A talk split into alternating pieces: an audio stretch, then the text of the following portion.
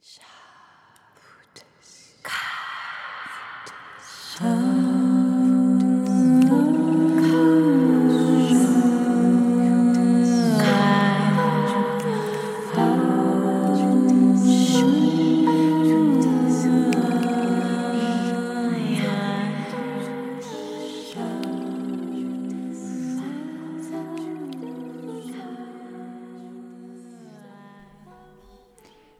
Bonjour tout le monde et bienvenue au podcast Mystique, le podcast dans lequel on tente de démystifier le mystique en s'intéressant à des sujets d'actualité, toujours sous l'angle de l'ésotérisme, notamment l'astrologie et le tarot. Mon nom c'est Vanessa DL, je suis une sorcière, vulgarisatrice, enseignante et étudiante des arts mystiques qui vit à Montréal où j'enseigne le tarot présentement. Je suis en plein dans ma deuxième cohorte de ma formation l'art du tarot. J'en profite pour vous rappeler que je ne prends pas de rendez-vous privé d'astrologie et de tarot pour le moment. Donc, je me concentre vraiment sur euh, la formation de tarot euh, ainsi que d'autres projets qui sont en branle présentement. Euh, donc, je vous le mentionne à nouveau, question de vous faire épargner quelques minutes en m'écrivant un message direct parce que j'en reçois vraiment beaucoup ces temps-ci. Aujourd'hui, on se retrouve pour deux raisons. La première, c'est que je vous présente une entrevue avec Mélanie Parent, qui est une astrologue, tarologue de Montréal, euh, avec qui j'ai eu une conversation fascinante sur des sujets qui, je crois, vont vous faire capoter. on parle de, on parle pas juste de spiritualité avec Mélanie, en fait, on parle vraiment d'occulte. Euh, puis je pense que c'est ce qui différencie ma conversation avec elle de toutes les autres conversations que j'ai eues auparavant sur le podcast Mystique. Euh, on plonge vraiment dans des sujets que je trouve extrêmement juicy. On parle de, de nos expériences avec des médiums, comment discerner quelqu'un qui est vraiment dans son don versus quelqu'un qui est un petit peu plus dans euh, ses idées, si on veut, ou parfois ses idées de grandeur, on va se l'avouer. On parle des dangers de ça. Euh, puis ce qu'il faut comprendre, c'est que Mélanie, elle est ascendant Gémeaux. C'est une excellente storyteller. Euh, puis j'ai trouvé extrêmement généreuse dans sa manière de nous conter ses histoires de vie, euh, de nous parler de, non seulement son cheminement, mais de toutes les expériences vraiment uniques, vraiment particulières qu'elle a vécues euh, avec sa curiosité puis son intérêt pour le monde, pas seulement de la spiritualité, mais plus précisément de l'ésotérisme et de l'occulte. Euh, puis j'ai l'impression que ça va être une première partie parmi tant d'autres parce qu'il y avait plein d'autres histoires qu'elle avait à nous conter. Donc je vous garantis que c'est vraiment une conversation à ne pas manquer. Mais avant de plonger dans la conversation avec Mélanie, j'avais envie qu'on discute un tout petit peu, ou un petit peu beaucoup, je ne sais pas encore, de la nouvelle lune sous le signe du poisson qui a lieu le 13 mars prochain, donc samedi, euh, qui est une nouvelle lune assez particulière parce qu'elle est en alignement avec la planète Vénus et la planète Neptune. Donc, on a quatre planètes ici, Soleil, Lune, Vénus, Neptune, qui sont alignés ensemble dans ce qu'on appelle un stellium sous le signe du poisson. Ce qui fait en sorte que la nouvelle lune que l'on va collectivement vivre samedi, il y a un caractère extrêmement, euh, extrêmement poreux, extrêmement éponge. Donc, si vous êtes des personnes qui sont déjà très sensibles à la base, euh, peut-être que vous avez beaucoup d'eau dans votre carte du ciel, par exemple. Donc, vous avez beaucoup de planètes sous les signes du cancer, du scorpion, du poisson. Ça se peut que ça soit une nouvelle lune qui vous fasse beaucoup travailler, étant donné qu'on va être plus perceptible aux énergies qui nous entourent, donc au changement d'ambiance, euh, aux émotions des autres personnes, euh, à certaines situations qui se passent même au plan, sur le plan collectif. Donc, ça se peut qu'on tout beaucoup plus fort. Prenez ça en compte quand vous allez faire vos plans ce week-end, juste au cas où euh, peut-être que vous avez besoin d'un petit peu plus de solitude, un peu plus de, protection, si on veut, durant votre fin de semaine. Question de ne pas euh, attirer slash conserver toutes ces, ces énergies-là qui ne vous appartiennent peut-être pas. Donc, si vous avez des méthodes que vous connaissez qui fonctionnent pour vous pour nettoyer votre énergie, faire un petit ménage énergétique, que ce soit à travers la méditation, à travers le mouvement, même de shaker son corps, faire du shaking, c'est une méthode qui ne coûte rien, qui est accessible à tous si vous avez la santé physique pour le faire. Je vous conseille de le faire. Il y en a qui vont utiliser des plantes aussi qu'on va fumiger pour se nettoyer. Euh, je vous conseille euh, peut-être d'utiliser une plante comme le romarin, par exemple, qui est souvent utilisée, ou encore les feuilles de laurier peuvent être utilisées pour euh, tout nettoyage énergétique. Donc, je vous conseille de le faire peut-être le dimanche, étant donné que la lune va être en poisson le vendredi et le samedi. Euh, quand la lune va, va, changer de signe pour aller dans le signe du bélier, ça va être un bon moment pour faire ce ménage-là, puis de, de, laisser un peu les énergies qu'on a peut-être accumulées, storées pendant que la lune était en poisson. Ce qui caractérise, selon moi, cette nouvelle lune-là, ça va vraiment être comment elle va nous connecter à nos rêves et à notre savoir intuitif. D'abord, quand je vous parle de connexion aux rêves, oui, je peux vous parler de, de, vos rêves à proprement dit, ceux que vous trouvez dans le sommeil, mais je vous parle pas juste de ceux-là. Je vous parle de ce que vous aimez vous imaginer quand vous laissez votre imagination vagabonder. Donc, euh, je vous donne un exemple. Moi, quand j'étais adolescente, euh, je faisais ça très, très, très souvent. Peut-être aussi parce que j'avais plus ou je me donnais plus le temps de le faire. Euh, mais je me souviens qu'à chaque fois que j'étais dans l'autobus, je mettais mes écouteurs puis je choisissais une, une playlist justement qui me faisait rêver ou qui m'emportait, si on veut. Puis, je fermais les yeux puis je m'imaginais des scénarios souvent, c'était des scénarios justement qui me faisaient rêver, qui me faisaient en général sentir bien ou qui m'amenaient une certaine information sur ce que j'avais besoin d'aller chercher davantage dans ma vie. Donc, si par exemple, vous fermez les yeux puis vous écoutez de la musique pour vous permettre de laisser votre imagination s'activer, je vous invite à porter une attention particulière aux scénarios qui vous viennent en tête et qui vous plaisent, qui vous font du bien. Si par exemple vous vous imaginez dans une forêt enchantée, mais peut-être que le besoin derrière cette visualisation-là ou ce scénario-là, ben, c'est un besoin de magie et d'évasion dans votre vie. Si vous vous imaginez en train de vous marier, euh, c'est peut-être que vous avez besoin euh, de vivre l'amour ou de vous sentir choisi. Si vous vous imaginez en train d'être embauché dans une grande firme d'avocats, ben peut-être que vous avez besoin de vous sentir reconnu pour vos aptitudes, puis vous avez un besoin de, de trouver une certaine euh, notoriété ou une élévation euh, pour vos compétences dans votre carrière. Vendredi ou samedi, je vous conseille de prendre un moment avec la playlist musicale de votre choix, de vous allonger, de fermer les yeux, puis de simplement vous laisser imaginer. Puis, prenez note si vous désirez, de ce qui en est ressorti pour vous, puis de ce qui prenait place dans votre imagination, puis essayez de cibler c'est quoi le besoin qui est manifesté derrière ce rêve-là. Si vous n'avez pas d'inspiration côté musique, je vais mettre dans les notes du podcast une playlist que j'ai créée cette semaine qui s'appelle Ace of Cups, qui est en fait inspirée de la carte de l'as de coupe. Euh, qui est une carte de tarot, en fait, avec laquelle j'ai travaillé la semaine passée. C'était ma carte de la semaine. Puis j'ai vraiment eu une, petite révélation, une genre d'épiphanie avec cette carte-là. Je vous en ai parlé un petit peu sur Instagram si vous me suivez là.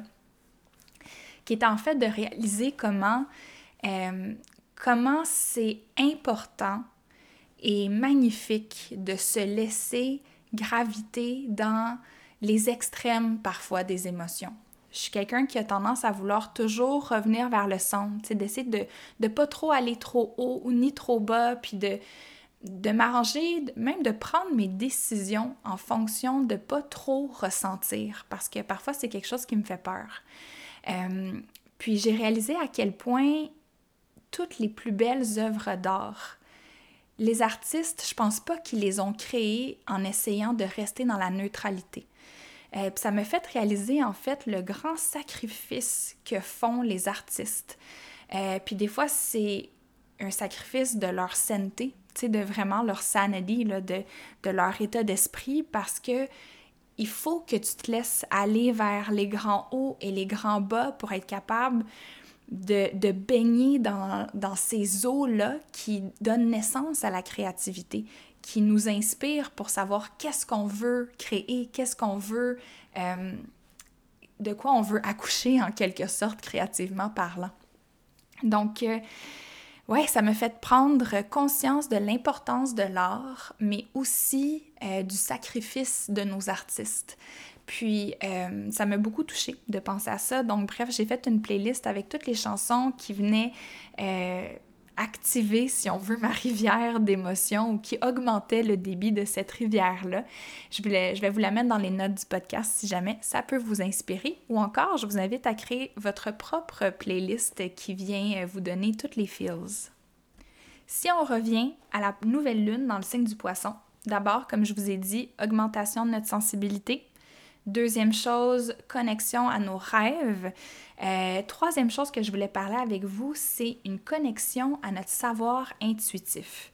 Puis quand je parle de notre savoir intuitif, je parle de ce qu'on ne peut pas raisonner, euh, ce qui échappe à la raison, mais qui est bel et bien vrai, bel et bien présent en vie à l'intérieur de nous.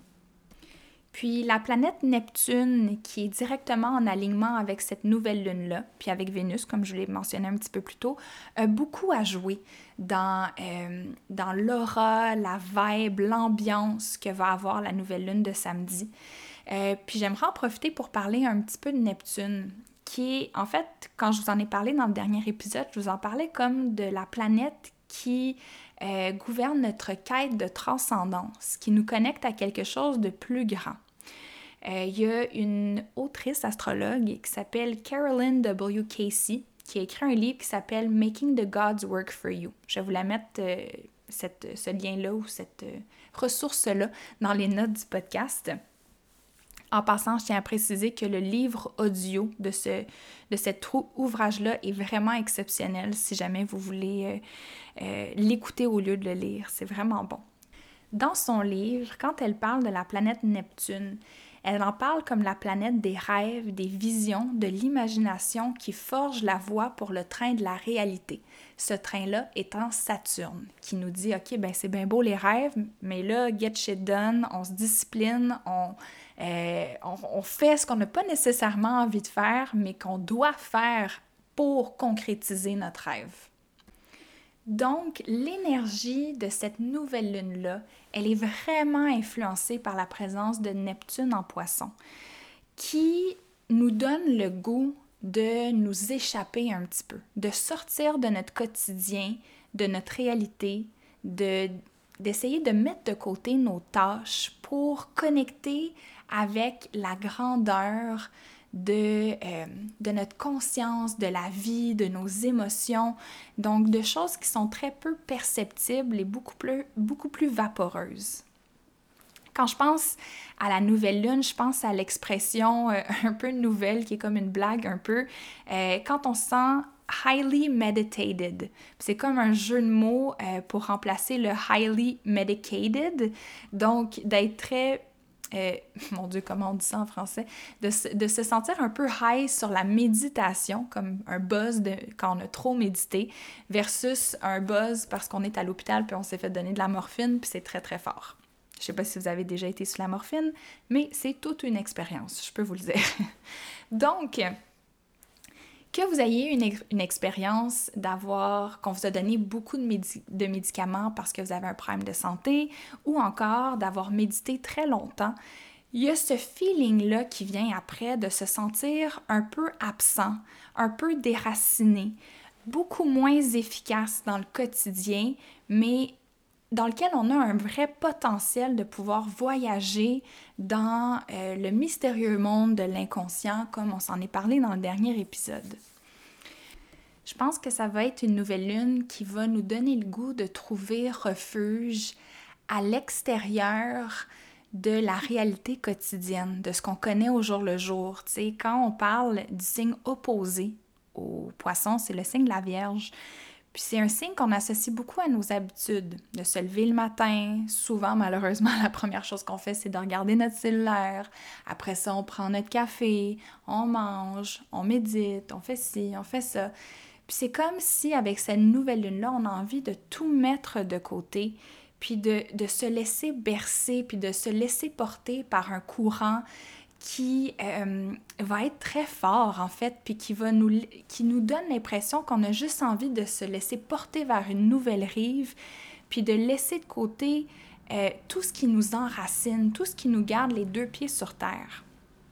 Puis d'un côté, euh, ça peut être fait de manière constructive, je pense. Puis quand je dis constructive, c'est que on peut essayer de de s'échapper ou de trouver un échappatoire qui nous connecte davantage à ce qu'il y a de profond à l'intérieur de nous, à notre essence ou ce qu'on pourrait appeler notre higher self, entre guillemets.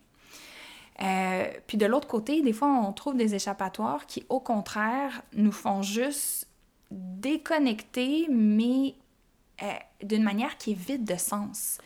Pensez à quand vous scrollez sur votre téléphone euh, puis des fois, il est comme pendant une heure, vous faites ça, puis l'heure a passé en cinq minutes, on dirait. D'autres fois, ça va être à travers euh, la consommation de drogue et d'alcool qu'on a envie de, déconnecter complètement. je veux dire, c'est assez fréquent d'entendre les gens dire OK, c'est vendredi, on veut passer à d'autres choses, le week-end commence, on boit une bouteille de vin. Et en passant, je veux pas du tout. Euh, faire vivre un guilt trip à qui que ce soit euh, qui fait ça en passant, c'est juste pour nommer les choses telles qu'elles sont. Donc, c'est une nouvelle lune qui vous invite à regarder les manières que vous échappez au quotidien, à voir lesquelles de ces manières-là sont vides de sens et peut-être de vous placer des intentions afin de placer ou de, de débuter des pratiques qui vous permettent d'échapper à la réalité quotidienne, mais en ajoutant une certaine valeur spirituelle à ça. Puis quand je dis spirituel, c'est pas obligé d'être connecté avec un dieu, une déesse, des, des cristaux, le tarot, l'astrologie. C'est pas ça la spiritualité. La, la spiritualité, c'est ce qui donne du sens à notre vie. Si pour vous, euh, c'est d'aller prendre une marche à l'extérieur et de connecter avec la nature, c'est spirituel ça.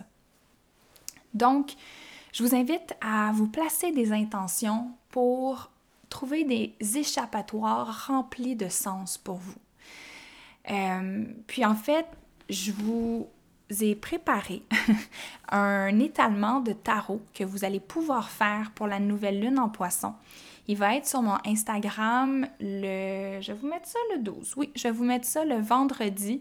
Comme ça, vous allez avoir le week-end pour le faire. Puis c'est vraiment un étalement de tarot qui nous invite à nous permettre de rêver, à plonger davantage dans ces rêves-là euh, qui, qui nous transportent en fait, qui, que c'est correct aussi de rêver puis d'avoir, euh, de se laisser emporter par la grandeur de nos rêves. Puis c'est correct des fois s'ils ne sont pas complètement réalistes nos rêves. Faut pas non plus les réprimer. Donc, je pense que c'est un étalement qui nous met face à face avec nos rêves, qui rajoute une petite dose de réalisme dans tout ça, juste parce que le potentiel de, de sortir de terre est tellement fort avec cette nouvelle lune-là. Je voulais quand même rajouter un petit peu d'ancrage dans tout ça. Donc, un tirage de 5 cartes, 5 cartes qui va être disponible sur mon Instagram dès vendredi. Puis étant donné que Vénus, la planète des relations, la planète de la beauté et de ce qu'on valorise, se rajoute au petit pot pourri de cette nouvelle lune-là, je peux pas ne pas parler du potentiel romantique qui est infus à l'énergie de cette, de cette lunaison-là. Parce que d'abord, euh, si vous n'êtes pas en couple, peut-être que c'est une nouvelle lune à laquelle vous voulez vous planifier une date. Si vous le faites, souvenez-vous que cette, euh, ce placement astrologique-là, celui qu'on va vivre samedi, il y a un grand potentiel d'illusion à ça. Fait que ça veut pas dire qu'on veut pas se laisser transporter ou embarquer par les sentiments tellement deep, tellement enjôleurs qui peuvent naître durant la nouvelle lune en poisson. Mais sachez que ça ne sera pas représentatif de la réalité de toute la relation ou du potentiel de cette relation-là. Fait qu'on se laisse enjoliver, mais on garde les deux pieds sur terre. De l'autre côté, si vous n'avez pas envie dater puis que vous êtes célibataire, ça sera un bon moment pour faire une liste de votre partenaire de rêve. Euh, de vraiment prendre le temps d'essayer de visualiser, de rêver à là où les personnes qui vous rendraient vraiment heureux ou heureuse. De vraiment essayer de forger cette image-là pour potentiellement commencer à la magnétiser. Comme je disais, euh, Neptune, c'est les rêves, les visions, l'imagination qui forgent la voie pour le train de la réalité. Donc, ça serait peut-être un bon moment pour forger la voie de cette réalité-là pour vous. Si vous êtes en couple, ça serait un super bon moment pour, euh, une soirée romantique avec la personne que vous aimez. C'est d'accepter de de planifier un moment, surtout si vous avez d'autres choses dans votre vie comme des enfants, une famille, puis beaucoup de responsabilités, de prendre ce moment-là et de vous l'offrir pour reconnecter spirituellement avec votre partenaire. Encore une fois, quand je dis spirituellement, vous n'êtes pas obligé de vous mettre des cristaux sur le front puis de, méditer en lotus, là, OK? Mais c'est de connecter dans un endroit qui est rempli de sens, qui est infusé de présence, de pleine conscience, avec une attention vraiment affinée euh, pour connecter sincèrement avec l'autre. Donc, j'en dirai pas plus pour la nouvelle lune, étant donné que j'ai déjà parlé longtemps et que j'ai vraiment envie de laisser place à la conversation avec Mélanie. Euh, donc, justement, présentement, la planète Mars est encore sur le signe du Gémeaux. Sûrement que vous le sentez, je ne sais pas pour vous, mais moi, c'est très évident que Mars est en Gémeaux présentement, dans la manière qu'on s'éparpille, dans la manière qu'on est curieux, qu'on est intéressé, qu'on a envie de discuter, de savoir, puis qu'on est motivé par cette quête de savoir-là. Ben, qui de mieux qu'un ascendant Gémeaux pour venir nous parler de ces histoires plus que fascinante. Donc, sans plus tarder, ouvrez grand vos oreilles et laissez-vous transporter par le talent de conteuse d'histoire de Mélanie.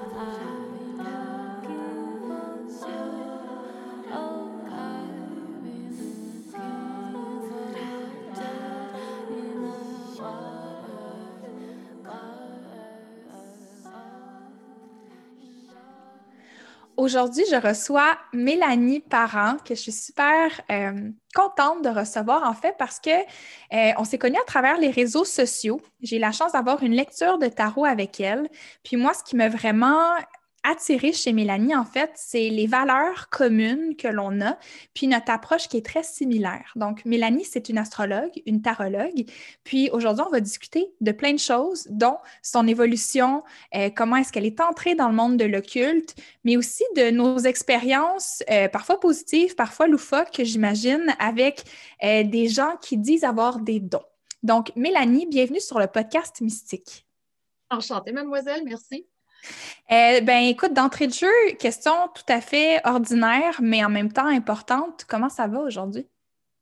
Ça va très bien. Ça va, euh, ça va calme dans l'ensemble. On s'ajuste, euh, à, la situation actuelle dans laquelle on est tous, là, honnêtement. Mais ça va bien, ça va bien malgré tout. Est-ce qu'en ce moment, le tarot et l'astrologie, c'est ce que tu fais à temps plein? Pratiquement, oui. Oui. Dans le fond, je viens de terminer une carrière de 25 ans en coiffure, mais j'ai toujours fait en parallèle euh, le tarot, principalement le tarot, l'astrologie est venue plus tard. Mais, euh, mais cette année, j'ai dit, bon, ben ça y est, là, je, je finis ma carrière de coiffure, je vais 100% ou presque euh, avec l'astrologie et le tarot. C'est drôle parce que moi, j'ai vraiment un amour pour les coiffeuses parce que selon moi, ça va vraiment au-delà des cheveux. Puis il y, a vraiment une relation d'intimité avec la personne qui nous coiffe, puis l'importance des conversations qu'on a avec ces personnes-là, puis le lien qui se crée, c'est quasiment de la relation d'aide que, les gens font en coiffure. Puis je me demandais s'il n'y avait pas eu un moment où est-ce que euh, ça s'était comme un peu entremêlé pour toi, la, coiffure et l'ésotérisme? Jamais. J'ai toujours mm. voulu garder ça séparé parce que j'ai jamais voulu que ma clientèle ressente que je faisais du, euh, que j'essayais de les, les avoir comme clientèle en dehors. dehors. J'ai jamais voulu mélanger les deux. Euh, c'était très privé pour moi. Il y a eu un bon moment de ma vie où est-ce que, euh, tu sais, faire du tarot, il y a beaucoup de gens qui le savaient autour de moi, mais le dire à ma clientèle, c'était comme pour moi, c'était deux mondes que je ne voulais pas mélanger. Mais je suis 100% d'accord avec toi. Euh, pour toutes les coiffeuses qui, qui t'écoutent, les gens qui travaillent dans ces domaines-là, on fait ça parce qu'on aime l'humain. Moi, personnellement, évidemment, j'avais tout le côté créatif qui était super important pour moi, mais ce qui me fait tenir si longtemps, c'est la, relation d'aide, justement, la relation avec l'humain. Puis euh, effectivement, ça le nourrit tellement qui je suis maintenant aussi, d'accompagner tout le monde à travers toutes les étapes de vie. Fait que ça, ouais, ça a été vraiment une, belle période de ma vie. Mais, mais en même temps, je savais que j'allais arriver où je suis aujourd'hui, tôt ou tard, tu sais. Puis ça met en lumière aussi, je pense, un, aspect de, de, ben de de l'astrologie ou du tarot ou quand on décide de faire ça comme, comme travail, comme métier, qui est en fait que souvent les gens vont penser à se former pour comprendre les cartes, pour comprendre les aspects, puis l'astrologie. Mais il y a tellement une dimension humaine et de relation d'aide à ce travail-là que toi, dans le fond, ton éducation par rapport à ça, tu l'as eu sur le terrain dans un autre domaine, puis tu l'as transféré en quelque sorte. 100 100 l'un a nourri l'autre, ça c'est sûr et certain.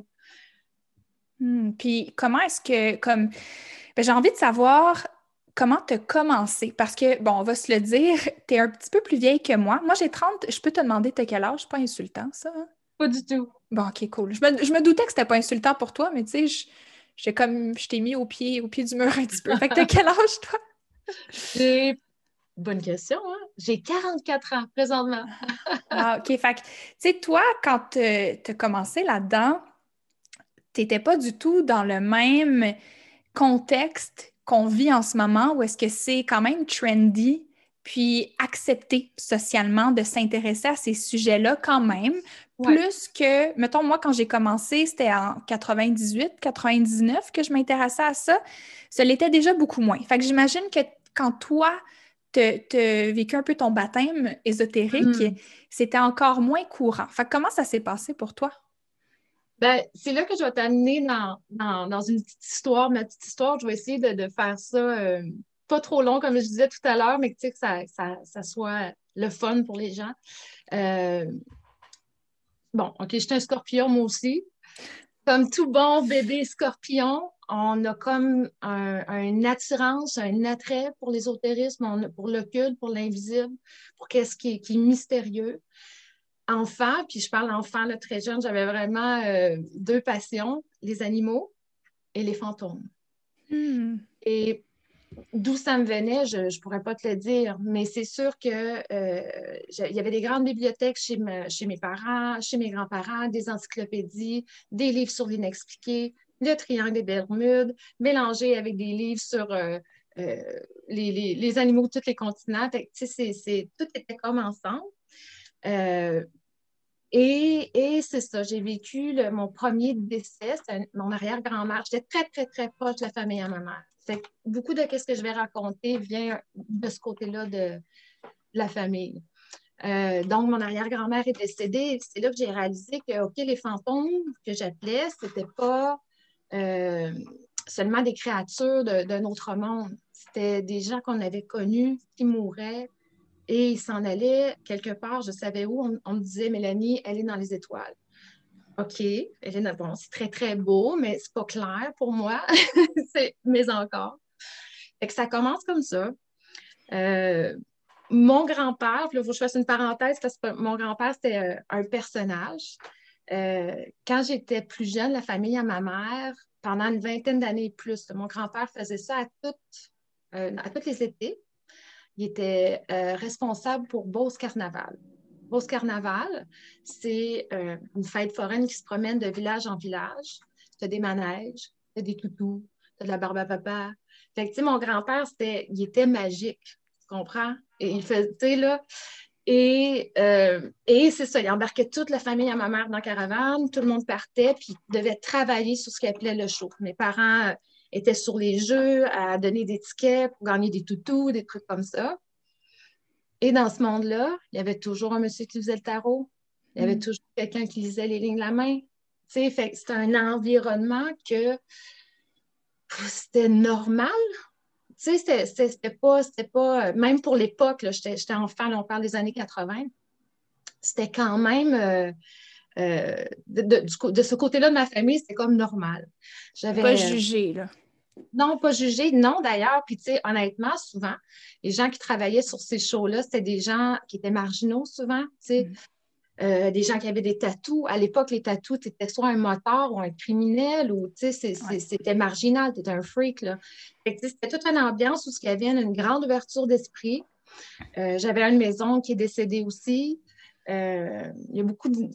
J'ai beaucoup de défunts. J'ai beaucoup de monde de l'autre bord. Je sais, vous dire ça. Mais, mais lui, il avait sa pierre sacrée qui avait été donnée par son, euh, son ami, euh, l'ami indien, qui appelait à l'époque, mais autochtone, évidemment. Aujourd'hui, on dirait moins ça, mais s'il l'appelait l'ami indien, c'est parce qu'il y avait un respect, on s'entend, là. Euh, mais c'est ça, c'était sa pierre de guérison à lui. Fait c'était normal pour nous. Quand mon grand-père est tombé malade, là, c'est sûr que là, ça m'a vraiment confronté à la mort, puis de sentir toute la peine que les gens avaient autour de mon grand-père, tout ça. Alors, après qu'il soit décédé, c'est devenu une obsession pour moi, la mort. J'avais 7 ans, 8 ans. Euh, et, je voulais comprendre. Fait que là, tous les livres que je pouvais, j'étais enfant, mais tu sais, euh, pour être honnête, les années 80, nos parents, ils nous checkaient plus ou moins. Tu sais, ils nous laissaient comme faire qu'est-ce qu'on voulait pas mal. Euh, fait que c'est ça. Sais, je pouvais mettre les mains sur plein de choses. J'étais la plus jeune chez moi. J'ai des frères plus vieux, un frère plus vieux, une soeur plus, plus vieille. dans le quartier où j'habitais, on était tout plein d'enfants. Et les années 80, l'époque où il y avait beaucoup de films d'horreur à la mode, Poltergeist, Amityville, L'Exorcisme, Exorciste, pardon, Exorciste. Euh, et euh, dans un de ces films-là, on parlait de Ouija. Et là, quand j'ai entendu le mot Ouija vers 8-9 ans, j'ai fait, mais quoi? Tu es en train de me dire qu'il y a un outil que je peux me procurer que je vais pouvoir contacter mon grand-père pour lui demander comment ça marche? Mais, mais, mais où est cette merveille? fait que là, c'était, là, c'était mon but ultime. Il fallait que je me trouve un Ouija, mais à 8-9 ans, personne ne voulait m'en donner. Alors, euh, alors je m'en suis fabriqué, un. Euh, j'avais une amie qui avait le cœur du Ouija, mais qui n'avait pas la, la, plaquette. Alors, j'ai dit, ben, c'est pas grave, hein, je vais m'en faire une. Fait que je me suis fait un Ouija.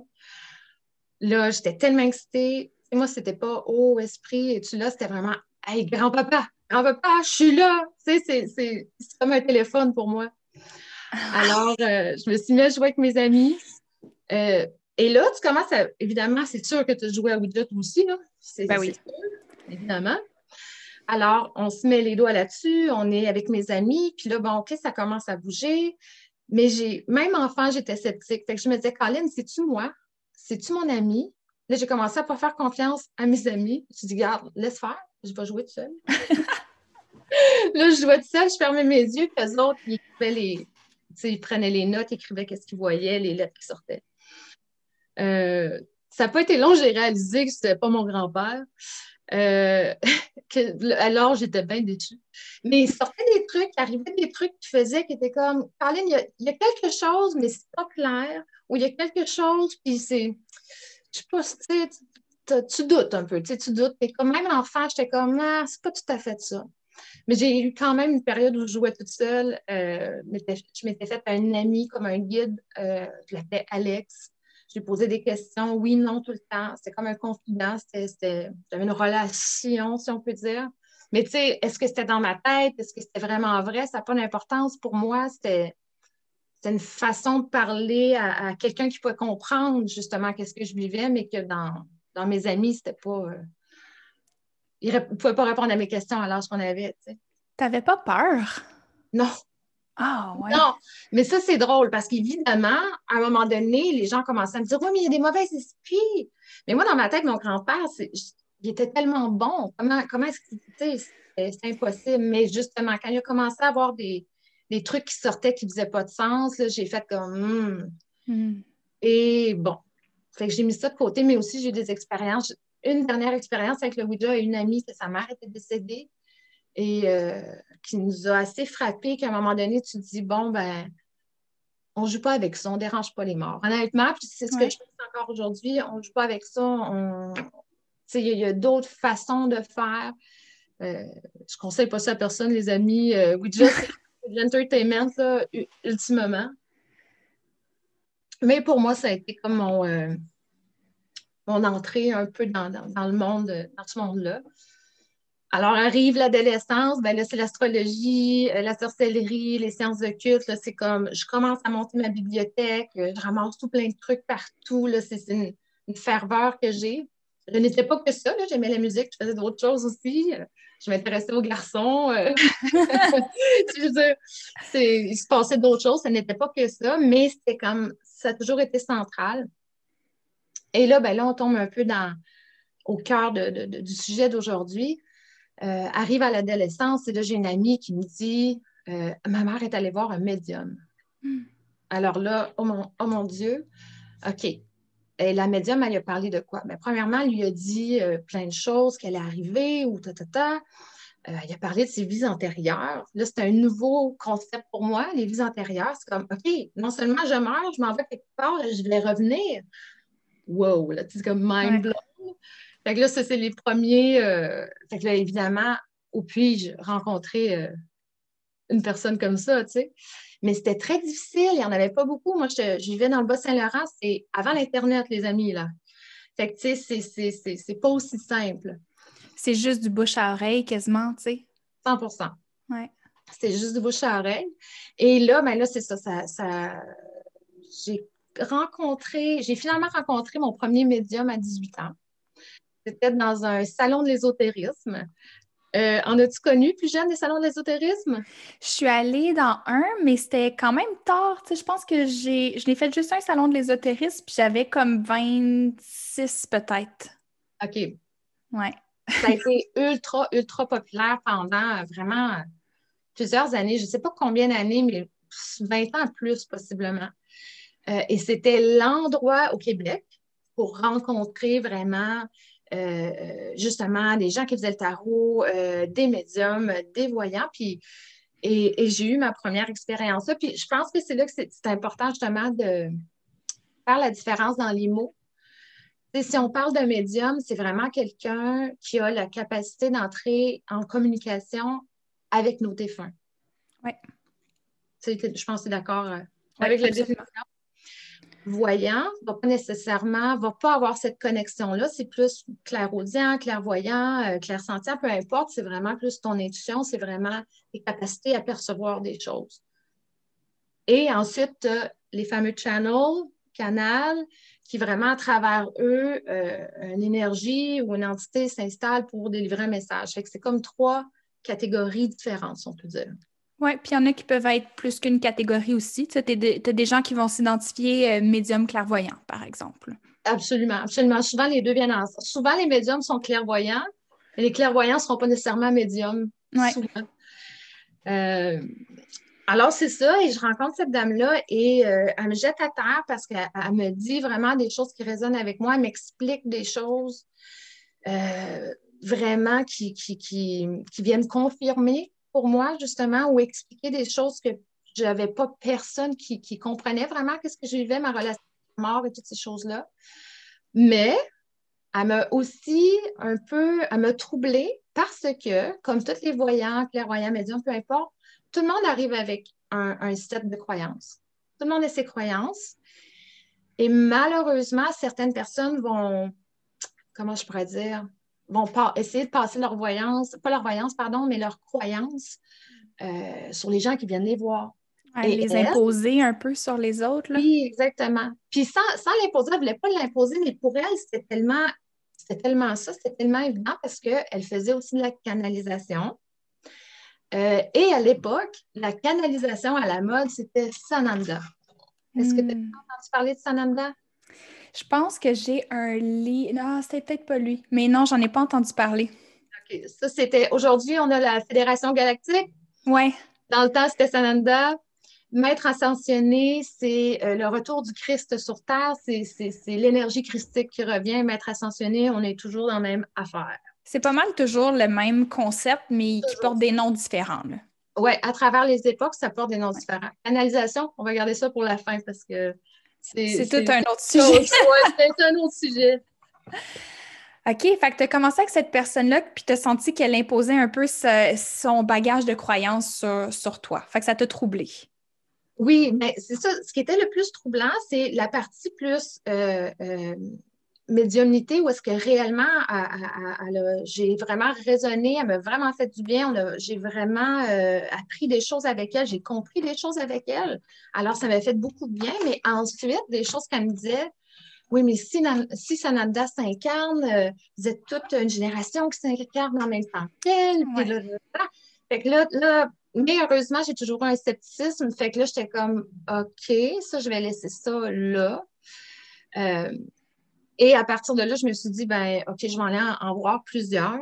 Je vais avoir vraiment différents sons de cloche, puis je vais me faire ma propre idée. Ça a toujours été l'idée de me hmm. faire ma propre idée.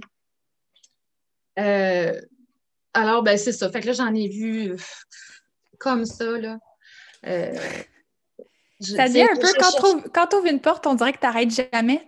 Quand j'ai commencé à avoir un voyant, euh, je pense que la première fois, moi, j'avais euh, quelque chose comme 9 ans. C'était pour la fête de mes 9 ans. Mes parents l'avaient amené à la maison pour qu'elle attire aux cartes toutes mes amies. Mmh. Je pense que c'était comme euh, carte et ligne de la main parce qu'ils savaient déjà que je tripais là-dessus à cet âge-là. Puis sur toute la soirée, elle a passé la moitié du temps avec moi. Puis quand elle me lisait les lignes de la main, ses yeux coulaient, elle pleurait, elle pleurait, elle pleurait. Puis elle me parlait de choses vraiment intenses pour une petite fille de 9 ans. Là. Puis j'étais pas. Écoute, elle m'a effrayée, cette femme-là. Moi, j'avais. J'avais une fascination pour le culte aussi, mais accompagnée d'une très grande peur. J'étais très, très, très mmh. peureuse des fantômes, par exemple, surtout. Euh, Marie-Blanche, Marie-Noire, toutes ces affaires-là. Genre, la nuit, je me couchais dans mon lit, puis j'essayais d'avoir l'air le plus cute, le plus cute possible pour pas qu'elle vienne me tuer. Genre, je m'installais comme une princesse, puis j'étais comme si je suis trop cute, elle, ne voudra pas me tuer. J'avais tellement peur, puis là, elle, elle arrive, puis elle me dit, toi, tu peux voir des fantômes. Il y en a un dans le coin, là, tu le vois-tu? Oh my God. Puis écoute, moi, je capotais bien raide, tu sais. Mais après ça, même malgré ma crainte, on dirait que ça a ouvert une porte, puis j'ai voulu en voir tout plein après. Mm, c'est puis, je trouve ça intéressant ce que tu dis par rapport à euh, des médiums, voyants, peu importe, mais qui arrivent un peu avec leur, leur concept ou leurs croyances qu'ils essayent d'imposer. Puis ça, c'est une affaire que j'ai, que j'ai remarqué qui, moi, me fait un petit peu tilter des fois. C'est que certaines personnes, que mettons sur un rendez-vous d'une heure, une demi-heure va être passée à parler de toi. L'autre demi-heure, c'est que tu le sais que c'est des trucs qui, euh, qui vont dire à tout le monde, par exemple, qui vont continuellement répéter, puis qui, c'est comme un disque un peu qui, euh, qui saute puis qui revient, tu sais. Fait que moi, dans ces moments-là, c'est là que je me dis, je sais pas, je, me perds un petit peu là-dedans. Oui, exactement. C'est là qu'il faut absolument faire preuve de, jugement, absolument. C'est absolument essentiel. Il faut, faut que tu gardes, parce qu'on veut croire, c'est ça l'affaire. C'est très, il y a quelque chose de, de rassurant, il y a quelque chose d'intriguant, fait qu'on veut croire, mais, mais faut garder, faut garder un, certain scepticisme face aux gens qu'on rencontre. C'est super important parce qu'ils peuvent être très, très bien intentionnés, mais en même temps, ils vont peut-être faire circuler de l'information qui, ultimement, si tu la vérifies, elle n'est pas, pas bonne, elle n'est pas exacte. Elle c'est vraiment de faire attention à ça. Puis d'ailleurs, ben, justement, je vais t'amener dans l'autre portion de mon histoire. Euh, justement, à partir de ce moment-là, j'ai rencontré euh, tout plein de, de, médiums voyants. Je suis arrivée à Montréal en 2000. Et là, je voulais rencontrer Marilyn Rossner. Je ne sais pas si ça dit quelque chose. Aucune idée, c'est qui? C'est plus du côté anglophone parce qu'il faut dire aussi à l'époque, c'était beaucoup plus développé du côté anglophone euh, au Québec. Là. Il y avait tout le côté, euh, la Wicca, exemple, Mhm. Euh, est arrivé comme plus tard. Ça a été beaucoup plus dans les, dans les, euh, communautés anglophones que, que, c'est apparu, si on peut dire, avant vraiment que ça soit connu ici. Fait que Marilyn Ressner, c'est une médium qui avait fondé à Montréal, euh, c'est Spiritual Science Community ou quelque chose comme ça. Puis, oh, Fellowship, c'est ça. je suis sûre que ça existe encore. Euh, c'est vraiment une personne qui fait du spiritualisme. il faut le dire, le, spiritualisme, c'est une religion. C'est reconnu comme une hmm. religion, surtout aux États-Unis. Il y, a, des, endroits aux États-Unis où est-ce qu'ils font ça depuis des années. Donc, quelle est la croyance? Parce que quand on parle de religion, on parle d'un système de croyance. La croyance du spiritualisme, c'est que non seulement la mort, euh, la vie continue au-delà de la mort, mais que tu peux communiquer. C'est ça toute l'essence du spiritualisme, dans le fond. Alors, elle, cette dame-là, Marlène Rochner, euh, elle organisait, elle offre des services religieux où tu as des médiums qui apparaissent, un peu à l'image de Lisa Williams. Tu sais c'est qui, c'est sûr? Non, même pas. Ah, OK. Euh, mais c'est ça, je m'excuse, hein, mes références sont plus américaines ou anglophones. ben, je euh, t'avoue que moi, c'est plus que le monde du spiritualisme puis du contact avec les morts, c'est pas quelque chose qui m'a vraiment euh, intriguée tant que ça. C'est moins allée là-dedans. Je suis moins allée là-dedans. Je suis vraiment restée dans tout ce qui est plus magie, Wicca, rituel, tarot, astro, ces trucs-là. Mais pour moi, les, l'idée de communiquer avec des morts m'a toujours euh, effrayée. un peu. Je suis pas allée là ben ben. La, madame là, que je t'ai parlé, là, elle me, elle me fait tout un traumatisme. Oui, mais ça. Mais oui, mais là, c'est ça. Fait OK. Mais d'accord. Fait que là, je, vais te faire voir ça d'un autre point de vue, justement, un peu. Fait Lisa Williams, c'est ça? Oui, c'est Lisa Williams. Ça a été une médium très, très, très populaire. Si vous la recherchez sur Google, euh, elle a fait elle allait partout dans le monde. Elle se présente devant une audience de gens. Puis là, apparemment, qu'elle connecte et elle commence à donner de l'information. Quelqu'un lève sa main, c'est mon père. OK, j'ai un message pour toi. Donc, la fameuse Marilyn Rossner, à Montréal, c'est ça qu'elle fait aussi. Elle organise des services religieux qui, qui donnent des messages de l'au-delà. Alors, il y a des gens dans le monde qui font ça. Euh, bon, je l'ai rencontrée, elle. Puis encore là, même là, c'était comme une sommité, là. Puis elle me parlait de choses. Moi, j'ai des amis qui se sont suicidés. Bon, elle, m'est arrivée avec des choses que vraiment, je disais, OK, il y, a quelque chose là. Mais est-ce que j'ai trouvé la personne qui m'a jeté à terre hors de tout doute? Oui, oui, dans certains cas, mais ils sont très, très rares. Puis justement, quelque chose qui est très important de savoir, c'est qu'il y a eu des études de fait là-dessus. Des gens qui ont essayé de tester les médiums euh, dans un contexte un peu plus scientifique. Voyant médium, euh, de façon générale, quand tu vérifies l'information, tu vas avoir 80% de l'information. Si, si tu as 80% de l'information qui fait du sens, là, wow! Tu as affaire à quelqu'un qui réellement, c'est au-delà de la moyenne, il y a un certain don là-dedans. Mais la majorité des gens que tu vas aller voir, c'est du 50-60% c'est de la probabilité. Hmm. c'est bien possible qu'ils soient très, très bien intentionnés, mais ça ne veut pas dire qu'ils ont un don. c'est pour ça que je te dis, l'esprit critique est tellement important quand tu rentres dans ce monde-là. C'est tellement important. Surtout parce que, bon, tu sais, il y a, l'aspect où est-ce que tu te fais donner des informations sur toi ou sur ton passé, mais surtout lorsqu'on va vers la divination puis te faire parler ton, de ton futur, si tu n'as pas cet esprit critique-là ou ce discernement-là, c'est que ça peut vraiment venir teinter tes choix puis t'enlever ton pouvoir, tu sais. Puis euh, la deuxième fois, je pense que je suis allée voir une voyante, j'avais comme 15 ans. Puis c'était une madame qui était, écoute, je, je conduisais pas à l'époque, fait que j'avais pas une notion des routes ou où est-ce que je m'en allais. Là. Mais je me souviens que c'était vraiment loin en région, dans un sous-sol avec plein d'anges, puis elle fumait dans son sous-sol. Elle sentait vraiment la cigarette. Euh, puis à ce moment-là, j'avais des, gros troubles alimentaires. Hmm. Puis ça l'a beaucoup porté sur ça, la rencontre. Euh, puis ça me ça m'a vraiment donné une claque d'en face, en fait, où est-ce que ça m'a réveillée. C'est à hmm. partir de ce moment-là que j'ai réalisé que il allait falloir que je décide qu'il y ait un changement, ou que je que j'y mette de moi un peu pour changer la manière que je, que je pense, puis que j'amène des, des, nouvelles habitudes ou que je pense que je m'aide, en fait, que je hmm. décide de m'aider puis que je donne une certaine valeur à ma vie. C'est ça, une prise de conscience. Ça m'a beaucoup aidé. Mais après, quand elle me parlait de mon futur, elle m'avait dit, par exemple, Ah, tu vas rencontrer un gars qui est plus vieux que toi, puis euh, c'est comme l'homme de ta vie. Mais tu sais, tu as 15 ans, tu te fais dire ça, tu sais. Fait que là, c'était rendu que, mettons, j'avais rencontré un gars, puis je donnais beaucoup plus de valeur qu'il aurait dû en avoir. Tu sais, c'était comme si, surtout à cet âge-là, c'est pas comme quand tu as 30 ans, puis tu, vas avoir une médium à 15 ans. Je me sentais tellement influencée par ce qu'elle m'avait dit.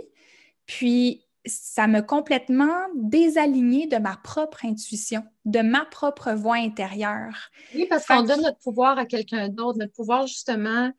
Euh, parce, qu'on, parce que, puis ça, il faut faire attention à ça, que les gens aillent te voir toi ou viennent te voir, viennent me voir moi. Ils arrivent en nous voyant comme si on est des personnes qui, qui avons vraiment euh, euh, des réponses à, mm-hmm. leurs grandes questions ou un, pouvoir quelconque. Mais, mais non, là, c'est, moi, je t'accompagne. Je t'accompagne, mais malheureusement, il y a des, des, médiums, des voyants, peu importe, des, des, gens dans la communauté spirituelle, ça leur monte à la tête, là. L'ego explose et, et, ils savent. Et, et, si vous trouvez quelqu'un qui a la vérité, je vous en prie, courez. Oui, 100% Il faut faire extrêmement attention, surtout présentement. Oui, ou tu sais, des gens qui vont, parce que tu sais, veux pas, souvent c'est une conversation, là, c'est pas quelqu'un qui te parle en, monologue, il y a un dialogue qui se passe. Puis moi, j'ai trouvé que dans les instances où est-ce que dans le dialogue, mon expérience était banalisée, où on me disait non, t'as pas raison, c'est pas ça qui se passe. Ou tu sais, quand on, amoindrissait ce que moi je disais ou pensais, ça a toujours été un petit red, flag pour moi, tu sais. 100%. Euh, puis euh, il y avait aussi le fait que souvent dans, ce genre de rencontres-là, euh, il y a comme un. Il y a tellement un désir de. OK. Il y a comme une paresse spirituelle, en fait.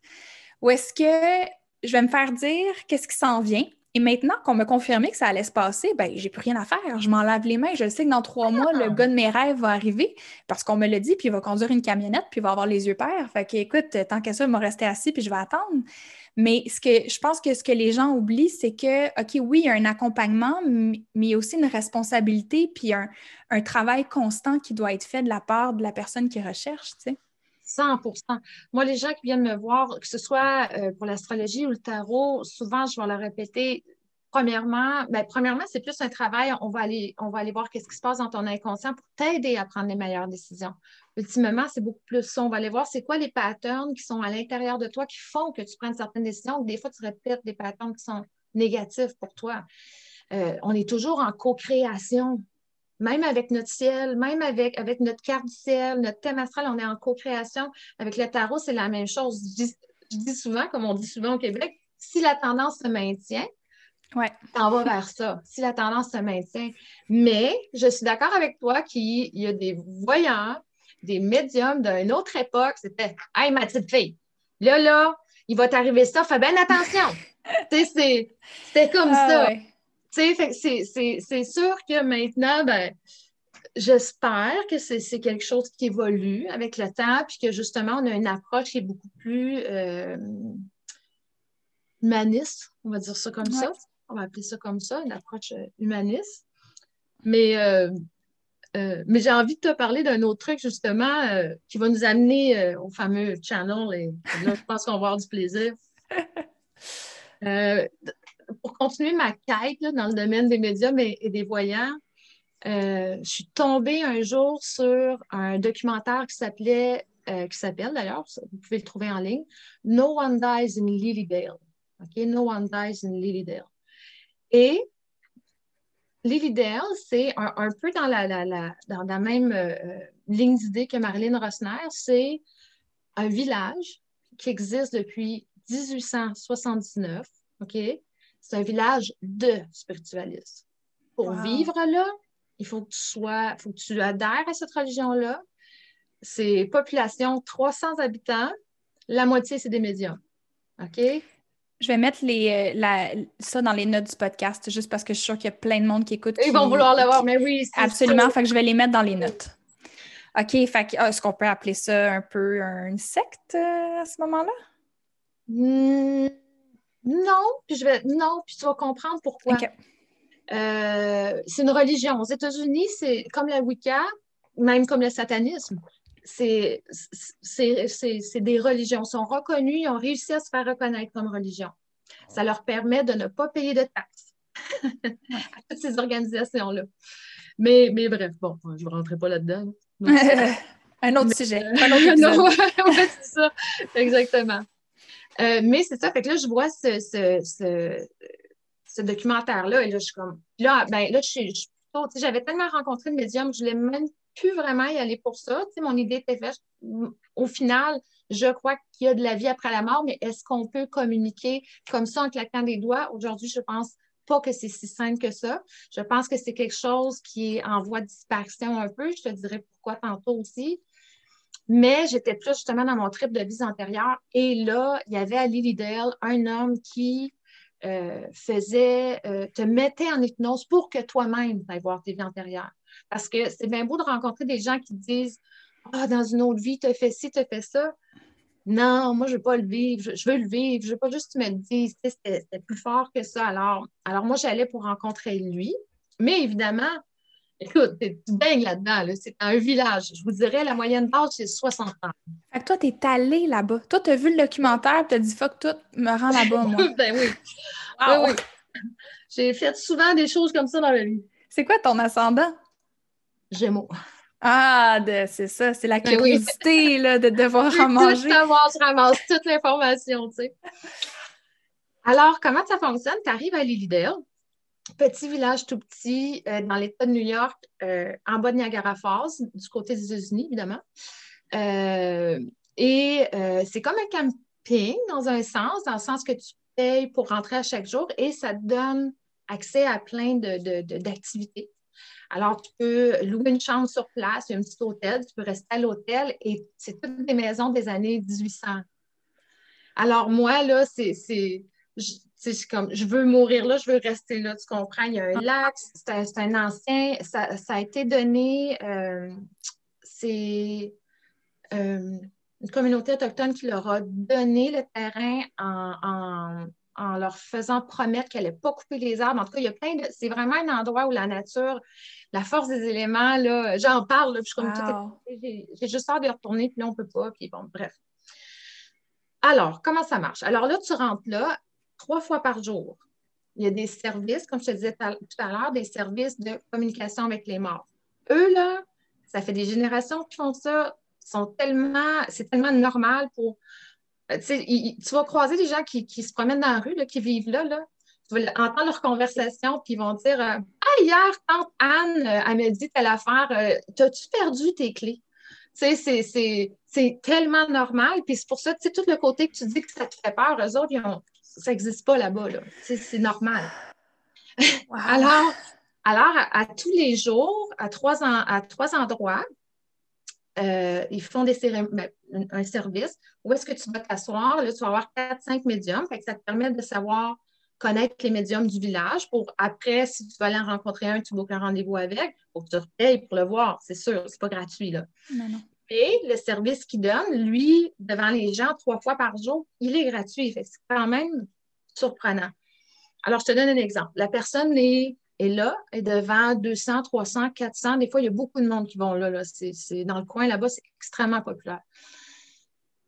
Le médium part va dire, puis là, tu n'as pas le droit d'applaudir, c'est pas un spectacle. C'est, un service qu'il donne, comme un mm. service religieux. Fait ils vont dire, OK, j'ai un homme avec moi, il y a un chapeau, il y a une valise, il est mort d'une crise de cœur.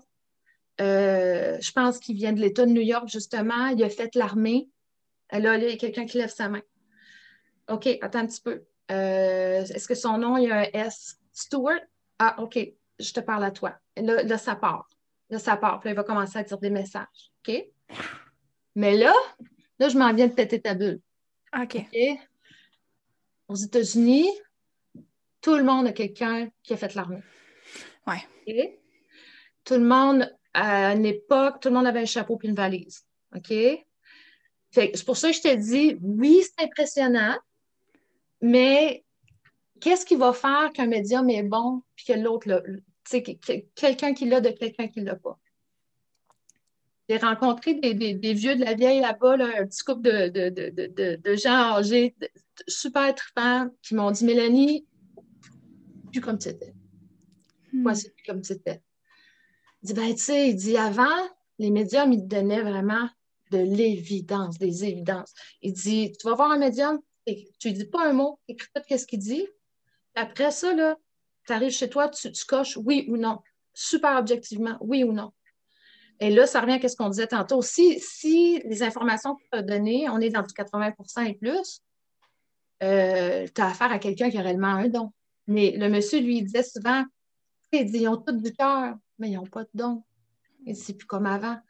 Puis je vais vous dire la raison que moi, je crois, parce que je crois que c'est possible. Je crois qu'il y a des gens dans certains settings qui peuvent vraiment communiquer avec les défunts. Je, suis sûre que ça existe, mais je trouve que c'est de plus en plus rare parce que on est toujours dans notre tête maintenant. Ouais. On est tous en train de devenir plus psychique, tout le monde. On est en hyper connectivité les uns avec les autres. Euh, à, travers, euh, à travers la technologie. Alors, quelque part, on devient de plus en plus intuitif et psychique, mais tout le côté de, de, connecter avec d'autres mondes au-delà, ça se passe dans le cœur.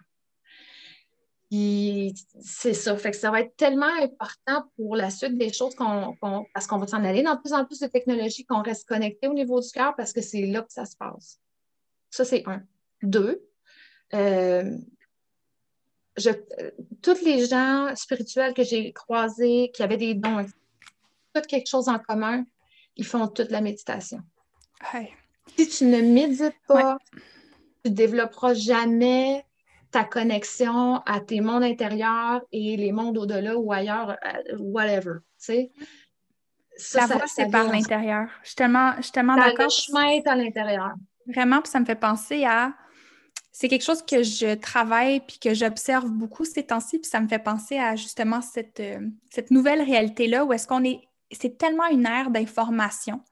Tu sais, je ne veux pas encore dropper l'ère du verso parce que je suis plus certaine de ça. Honnêtement, je me questionne. Je me questionne, mais on s'entend que c'est quand même très là le, cette, euh, cette quantité astronomique d'informations-là que l'on reçoit constamment, qui fait qu'on se régule beaucoup par l'extérieur. Euh, on se régule par l'information qu'on reçoit, par les médias sociaux. Euh, puis quand on a besoin de se réguler parce qu'on va pas bien, puis là, je veux pas juger absolument personne. Des fois, c'est absolument nécessaire, mais on va vers la médication, on va vers euh, de l'aide chez d'autres personnes. c'est tout le temps d'aller reach out à l'extérieur pour s'auto-réguler. Puis c'est vraiment un travail que j'essaie de faire en ce moment que de replonger à l'intérieur de moi pour m'auto-réguler. Puis tu sais, pour moi, ça passait beaucoup par l'automédicamentation, qui était surtout le cannabis. J'ai été très, très, très pro-cannabis dans les dernières années. Puis, encore une fois, je ne suis vraiment pas anti-cannabis. Je pense que ça peut être une, belle médecine pour plusieurs personnes. Ça m'a aidé dans les moments où est-ce que j'en ai eu besoin. Mais, avec la thérapie, ce que j'ai réalisé, c'était que autant que ça m'a aidé avant, que maintenant, ça m'aide plus. Puis que j'avais besoin de trouver, euh, maintenant que j'étais à une autre place dans ma vie, une manière de m'auto-réguler sans rien d'extérieur. Euh, fait que ça fait plusieurs semaines que je consomme plus du tout. Puis on dirait que justement, je la ressens beaucoup plus, cette connexion-là. Tu sais, où est-ce qu'avant, on dirait que c'était une connexion qui était passive, momentanée. Maintenant, je retrouve un certain contrôle, puis on dirait que c'est moi qui ouvre la porte c'est moi qui la ferme. Tandis qu'avant, j'étais un peu comme à la merci de, cette connexion-là. Mais mm. tu as raison, même dans le travail rituel, dans le travail de magie, dans le tarot, une des choses que je dis aux gens, c'est comme ta pratique de méditation, c'est un peu comme le, c'est le centre, c'est le centre de gravité de tout le reste parce que c'est... La santé mentale. Oui, ça part de là. Oui. Oui, oui, absolument. c'est central. N'importe qui qui a une pratique spirituelle va méditer sur, une base régulière euh, pour se reconnecter à lui-même, pour se reconnecter à l'essentiel. Puis justement, être capable de, Parce que là, notre cerveau est toujours en overdrive. On est en train de, s'adapter à, à, ça. Fait qu'on devient comme des petits singes, on, on saute d'une liane à l'autre constamment. On n'est plus capable de focuser. Même moi, personnellement, j'ai dévoré des livres toute ma vie. J'ai de la misère à en finir un. J'aime pas ça, mais c'est une réalité. Euh, parce que justement, euh, ah, je veux faire ça, ah, je veux faire ça. Ah, moi, je viens de penser. tout est simultané et dans différentes directions en même temps. Fait que ça, la, méditation me, me, ramène ici maintenant. Puis, tu sais, c'est moi, personnellement, ça m'a sauvé la vie plusieurs fois dans ma vie, là, parce que j'ai mm-hmm. un cerveau qui est un peu hyper, comme vous pouvez le constater. On remercie son ascendant Gémeaux ici. 100 pour ça. 100 pour ça. Mais oui, fait que c'est ça. Fait que, fait je reviens à mon petit monsieur qui nous racontait ça, qui, qui, qui, disait comment c'était important. Fait à, à comme je vous parlais, j'ai rencontré des gens fabuleux. Puis il y a plein, plein, plein de. Je vous dirais que la majorité des médiums, ils ont, ils ont certainement une intuition, sont certainement voyants. Mais est-ce qu'on peut connecter en cliquant des mains comme ça? nécessairement. Je pense que ça prend un setting particulier, mais, mais quand même, d'aller là, pour moi, c'est, j'ai développé une connexion avec les années que, mon chum vient, j'ai amené des amis à travers le temps. Euh, puis d'ailleurs, j'ai rencontré plein de médiums parce que mes, amis allaient rencontrer différents médiums que je n'avais jamais rencontrés et j'étais la traductrice. Alors là, je pouvais tester full de médiums à travers d'autres gens. C'était super, c'était très bien. Mais maintenant, je vous dirais la, raison principale que je vais à Lilydale, c'est, ben, premièrement, c'est juste pour l'ambiance parce que quand tu es là-bas, le temps ralentit. Le temps ralentit parce que tu es comme à une autre époque, des chemins de terre, il n'y a pas de télé, il n'y a pas de radio, tu as de l'Internet, mais tu sais. Puis c'est, les gens sont plus vieux de façon générale, fait que tout est comme au ralenti, ça, ça fait vraiment du bien. Et il y a un endroit qui est vraiment, pour, pour moi, c'est sérieusement un des endroits les plus euh, spéciaux pour moi au monde. Il l'appelle le Healing Temple. Euh, fait que ça, c'est la même chose. C'est comme une petite chapelle, toute petite. Euh, trois fois, deux, trois fois par jour, même chose, il offre des services gratuits et là, c'est des healers. Fait es comme dans une chapelle, tout le monde s'assoit et puis tu as la personne qui, qui, qui, qui, qui d'après moi, c'est elle qui forme les gens d'ailleurs, que ce soit du Reiki ou hands-on ou tout ça c'est elle qui doit les former. Fait qu'on fait des prières ensemble. Puis après ça, un à un, on, va s'asseoir et puis euh, il y a quelqu'un qui pose les mains sur toi. Et, tu t'en vas et c'est tout. Tu fais une donation si tu veux. Tu peux y aller. Tu sais, c'est extraordinaire. Moi, je, souvent, quand je, suis euh, euh, perdue à l'intérieur de moi ou même justement en méditation, puis j'ai besoin comme de m'apaiser, je me transporte mentalement là-bas, ça me fait un grand bien. Fait c'est ça tout ça pour dire que euh, si vous allez voir un médium, si vous allez voir un voyant, ce qui est intéressant, c'est qu'on peut, on peut vérifier l'information parce qu'elle va vous parler de quelqu'un que vous avez connu. Fait que, ou elle va vous parler d'événements qui sont arrivés dans votre vie. Euh, je te fais un tarot, exemple, euh, je te parle de ta soeur ou ton frère ou peu importe, il arrive quelque chose. OK, tu peux vérifier si ce que je te dis, ça fait du sens. Mais si on parle d'un channel, ou d'un canal, il n'y a au moins aucun moyen de vérifier que ce qu'ils disent est véridique. Vas-y. écoute, j'ai tellement long à dire là-dessus. Fait que c'est vraiment un test de foi en quelque sorte, tu sais. moi, le lien que j'ai à faire avec ça, puis que tu as un peu mentionné en parlant de l'idéal, c'est l'aspect mercantile de la chose. Puis, tu sais, d'un côté, je pense absolument que dans une société capitaliste, si tu es un médium, un healer, que tu fais de la spiritualité, tu peux pas échanger contre, euh, contre de l'amour puis de l'eau fraîche. Tu as besoin, tu sais, je veux dire, tu as des comptes à payer. On vit dans ce monde-là. On vit dans ce monde-là, on n'a pas le choix, tu sais, puis ça demande tellement d'énergie qu'il faut que l'échange soit juste. Mais des fois, ça devient plus juste un juste échange ça devient euh, une opportunité mercantile énorme. Puis c'est quand on mélange la canalisation, qui n'est absolument pas prouvable d'aucune manière, et une activité mercantile à outrance, que moi, j'ai des, des, gros flashs dans ma tête, que je suis comme je me pose des grosses questions. Puis c'est un peu ce qui est arrivé avec le code Sophia. T'avais-tu entendu parler d'elle, Kaira? Kaira, non, seulement par toi. C'est toi qui m'en as parlé, sinon je ne connaissais pas honnêtement. Écoute, c'est une maison d'édition qui m'a envoyé le livre. Puis euh, ils m'ont dit écoute, on veut t'envoyer un livre, choisis-en un. On avait pensé à celui-là pour toi. Puis j'étais comme, tu sais, sure, why not? J'ai jamais entendu parler de ça, je connais pas ça. C'est pas trop mon type de spiritualité, mais malgré mon scepticisme, je suis tout le temps ouverte à être émerveillée ou impressionnée de quelque chose. Puis même que je dirais que lorsque je, je deviens trop sceptique, puis que je ne suis pas ouverte à la pensée magique, entre guillemets, c'est parce que je ne vais pas bien. Puis qu'il faut que je hmm. me ramène un petit peu vers l'ouverture du cœur, vers une ouverture à ce qu'il y a de plus grand. Fait que moi, c'est un peu comme mon, mon, threshold de savoir à quel point je vais bien des fois. Fait que là, j'ai accepté qu'il m'envoie ce livre-là. Puis, en attendant de le recevoir, j'aimerais préciser que le livre s'appelle Le Code Sophia, une transmission vivante de la tribu des dragons de Sophia. J'aimerais préciser cela. Et là, je fais des recherches sur cette femme-là, Kayara. C'est qui ça? Et moi, quand une personne qui se dit avoir des dons raconte son histoire et que sa propre histoire est très floue et, pas, et sans, euh, sans source, sans preuve, je me questionne beaucoup.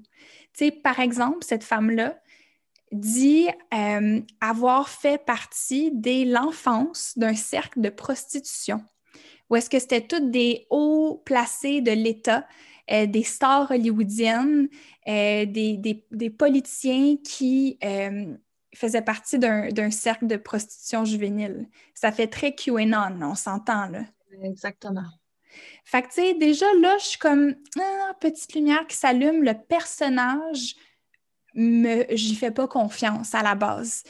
Parce que, tu, écoute, tu cherches en ligne, impossible de trouver son vrai nom, impossible de trouver aucune information sur elle. Je suis comme, ah, je suis pas bien avec ça, mais je me dis, moi, lire pareil son livre. Et écoute, j'ai l'impression que c'est une phrase qui est dit en boucle tout au long du livre.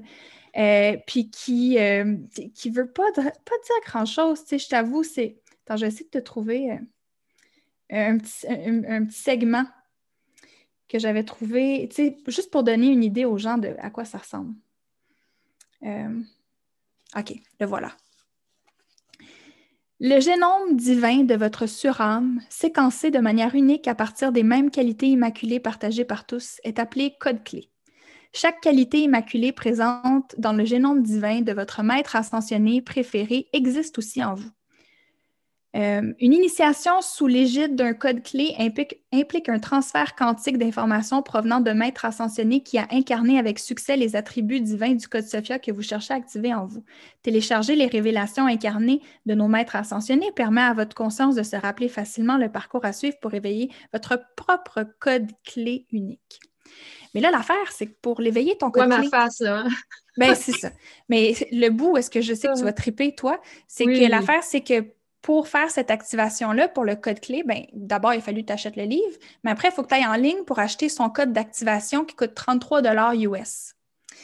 Puis il y en a plein de codes d'activation de même. Puis ensuite, tu vas voir un programme qui s'adresse aux personnes qui ont vécu des traumatismes, spécifiquement. Hmm. Mais tu vois, ça devient dangereux. Ben, c'est ça, mon Ça devient dangereux. Parce que, comme je disais tout à l'heure, premièrement, on a, de l'information qui est zéro euh, vérifiable. Euh, parce que là, ben, ah, OK, définition. Comme je disais tout à l'heure, tu vas avoir des gens qui ont, qui ont un don, parfait, sont plutôt rares à trouver. Il y en a, mais ils sont plutôt rares à trouver. Après ça, ceux qui ont tout un bon cœur, qui veulent vraiment t'aider. Puis malgré leur bon cœur, ça se peut qu'ils disent des choses qui ne sont pas tout à fait euh, véridiques. Ça peut même te troubler, mais de façon générale, ça peut te faire sentir bien, tant mieux, parfait. Pas dangereux. On est dans du pas dangereux. Mm-hmm. Mais là, du moment où est-ce qu'il faut que tu commences à débourser beaucoup d'argent. Donc, on parle de débourser beaucoup d'argent, puis là, on parle aussi d'une pensée New Age qui circule depuis 60 ans. C'est des choses que j'entends depuis que je suis jeune, qui est toujours ressassée avec des mots d'aujourd'hui. Ah, la physique quantique, ah ben oui. Quantique, c'est très à la mode en ce moment. Très à la mode, la physique quantique.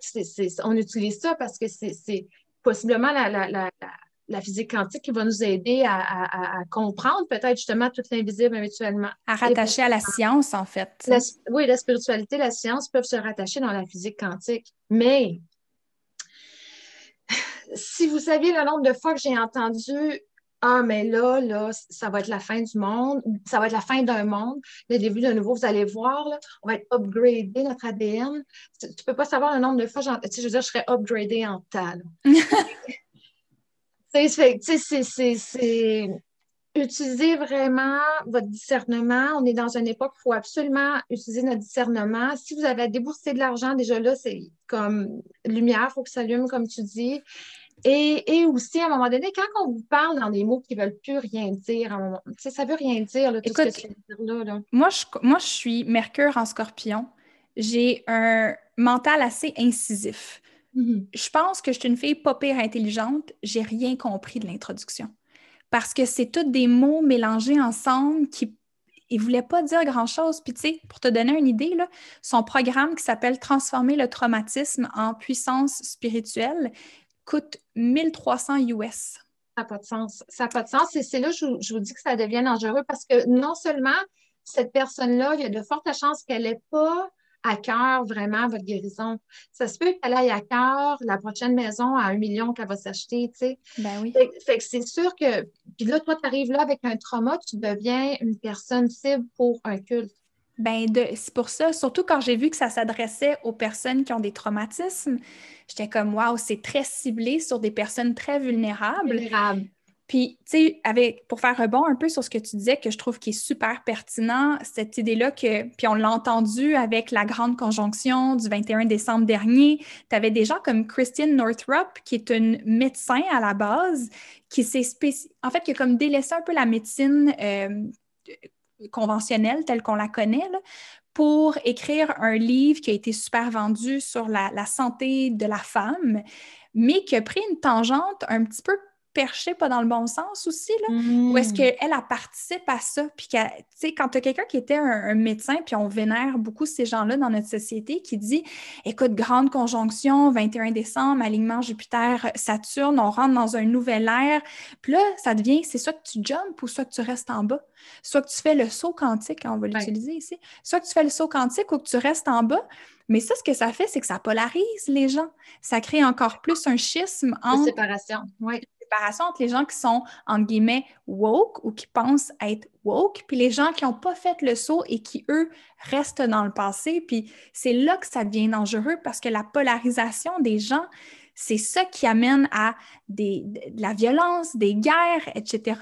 Fait que je pense qu'il faut vraiment garder les deux pieds à terre, vraiment faire preuve de discernement.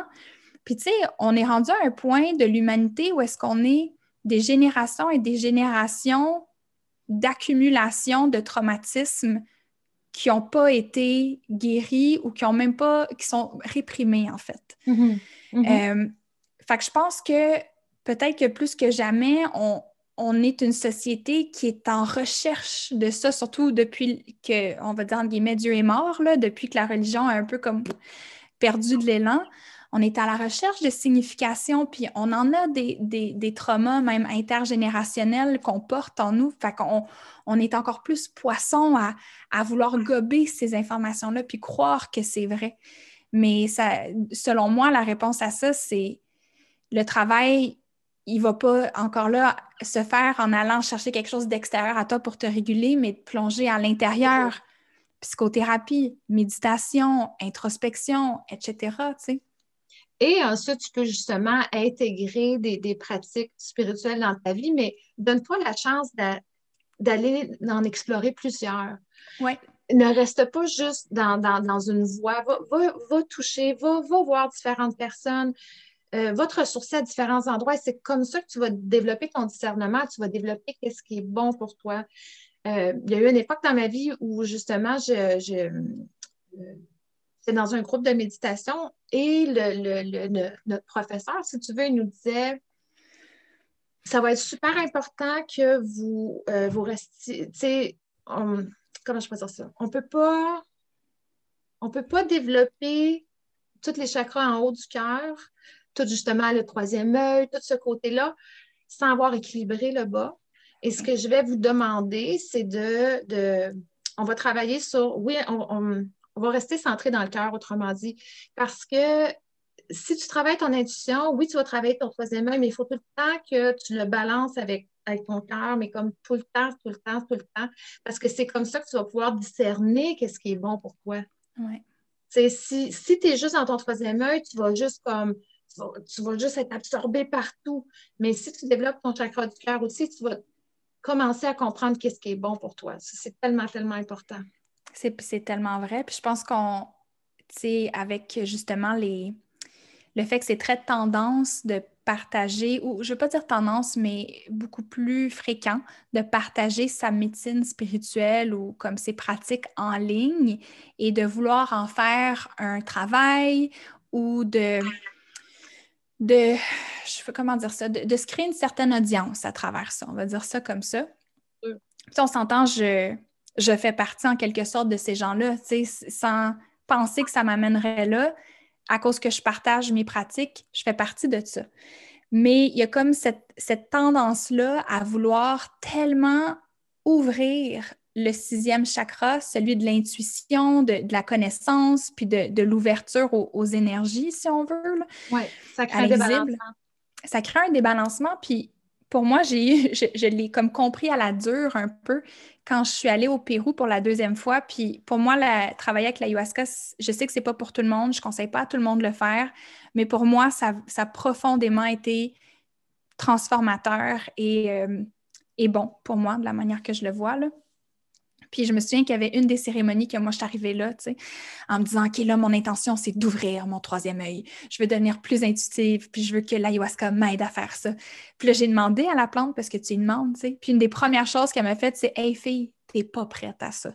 Genre, ne demande pas quelque chose que t'es pas prête à recevoir. Puis, tu sais, j'ai. Deux minutes après, t'as vomi. Deux minutes après, c'était comme.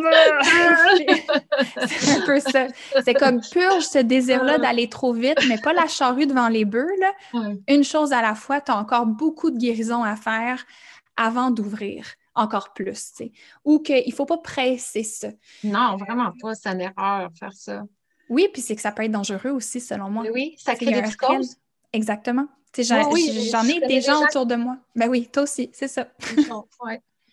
Oui, fait que euh, non, c'est un, gros sujet. Puis en même temps, pour, euh, euh, pour nuancer un petit peu mon propos au sujet de Kayara, ça parle, tu sais, je pense que l'idée qu'elle veut amener derrière tout ça, c'est le fait que dans nos gènes, il y a quelque chose de divin, qu'il y a quelque chose de divin à l'intérieur de chacun. Puis ça, je peux, je peux concevoir. Je ne sais pas si j'y crois, je ne sais pas, mais je suis ouverte à la possibilité que il y a vraiment quelque chose de divin en chacun d'entre nous, puis qu'on doit reconnecter à cette essence divine-là pour retrouver peut-être une certaine valeur qu'on peut s'offrir ou pour voir ce qu'il y a de, ben, de divin en chacun d'entre nous, tout simplement. Fait que ça, je peux concevoir, mais c'est tout ce qu'il y a autour que ah j'ai de la misère. Oui, puis tu sais, c'est. Il y a tellement d'exemples dans le temps, Kaira avant elle. Euh, faut pas oublier, faut pas oublier que euh, quand on dit on repose sur l'épaule de géants, il y a eu des gens avant nous. Là. Il y a mm-hmm. eu des gens qui ont étudié ces choses-là avant nous. Il y a eu des peuples qui ont, qui ont, creusé très profondément les Védas, l'Upanishad, toute euh, ben la culture hindoue, euh, le, bouddhisme, etc. Pour moi, les bouddhistes, c'est ceux qui ont le plus euh, étudier la conscience. Vraiment, ils sont allés très, très loin pour comprendre les mécanismes qui sont derrière ben, ça. Juste le livre tibétain de la mort, c'est énorme. Là. Exactement, c'est énorme, c'est une autre culture. Fait que des fois, pour nous, leur référence, ça, peut être effrayant, même quand tu lis le, livre des morts tibétains, parce que ça va parler de différents mondes avec des, démons, puis, euh, mais, mais, mais c'est des symboles, ils veulent imager des, des idées. Euh, mais euh, je disais ça parce que, euh, oui, mais c'est ça parce qu'au final, toutes ces choses-là qui sont recensées, c'est des idées qui sont là depuis longtemps. Puis, puis à la limite, des fois, on se laisse impressionner parce que, ah, oh, wow, c'est telle personnalité, puis elle réussit dans la vie, puis elle a un certain charisme, mais, mais peut-être que vous pouvez retourner à la source. Peut-être que vous pouvez aller voir d'autres écrits qui, justement contiennent toute cette sagesse-là, puis que sérieux, ils vont vous coûter zéro dollar, puis ils vont vous permettre de faire des prises de conscience. Honnêtement, c'est sûr que c'est le fun d'avoir des ateliers, d'avoir des gens qui t'enseignent des choses, mais quand on commence à te parler qu'on va te guérir, j'ai de la misère. Là, c'est, je, trouve ça, je trouve ça dangereux, honnêtement. Oui, je pense que les, moi, les, euh, les facteurs que j'invite les gens à porter attention à pour savoir s'ils sont en présence d'une personne qui, euh, euh, je ne veux pas dire nécessairement des mauvaises intentions, mais qui n'est pas dans, dans son intégrité. Il y a premièrement la transparence par rapport à son histoire. Comme j'ai dit avec Kayara, ça c'est quelque chose que je trouvais qui était vraiment manquant et pas clair. Puis même tu peux tirer par les cheveux par bout, là.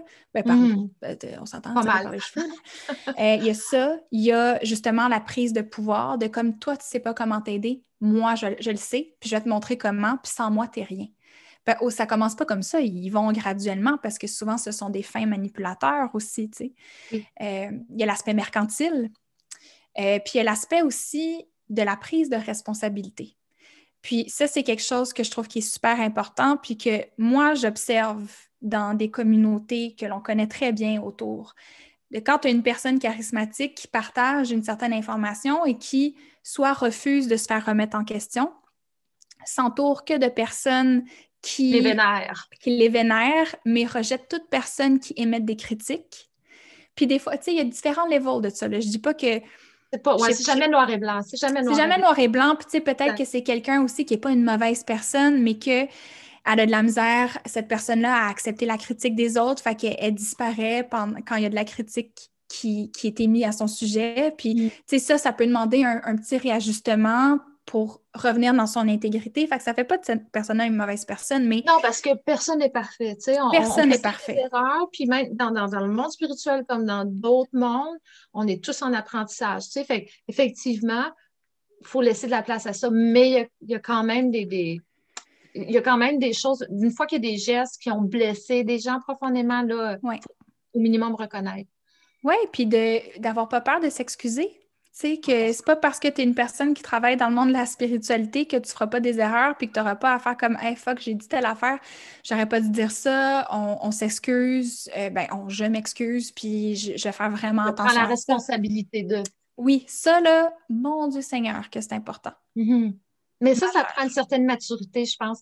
Parce que de reconnaître que tu as fait une erreur, euh, ça vient avec le temps quelque part. Je trouve, dans, dans la vingtaine, on, euh, là, tu t'entames ta trentaine, tu vas voir, ces, ces choses-là se calment, mais dans la vingtaine, il y a comme un espace où tu le prends tellement personnel que tu n'es pas prêt à admettre. Fait que là, c'est comme difficile, mais heureusement, c'est des choses qu'avec le temps, on, on, prend plus sur soi.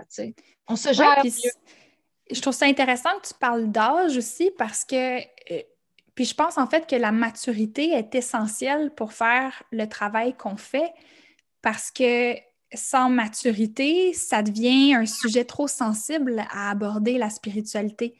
Puis, euh, tu sais, je considère que j'ai commencé jeune un peu à, faire le travail que je fais. Puis, je pense en même temps que, tu sais, mettons, moi, mes années rough de vie où est-ce qu'il a fallu que je grandisse très, très, très rapidement ou que j'ai été confrontée à des choses super difficiles, je l'ai vécu très jeune. Mais il y a une partie de moi qui se questionne ou qui a un peu d'inconfort quand je vois des personnes de 18, 19 ans qui offre des séances de healing.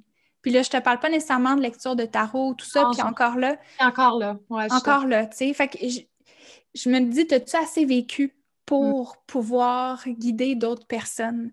Puis j'écoutais le podcast, euh, The Astrology Podcast avec Chris Brennan, que j'aime beaucoup. Puis euh, il y avait un épisode que je trouvais intéressant qui portait sur la question est-ce qu'on de est-ce qu'une personne devrait attendre d'avoir fini son premier retour de Saturne pour offrir des séances d'astrologie?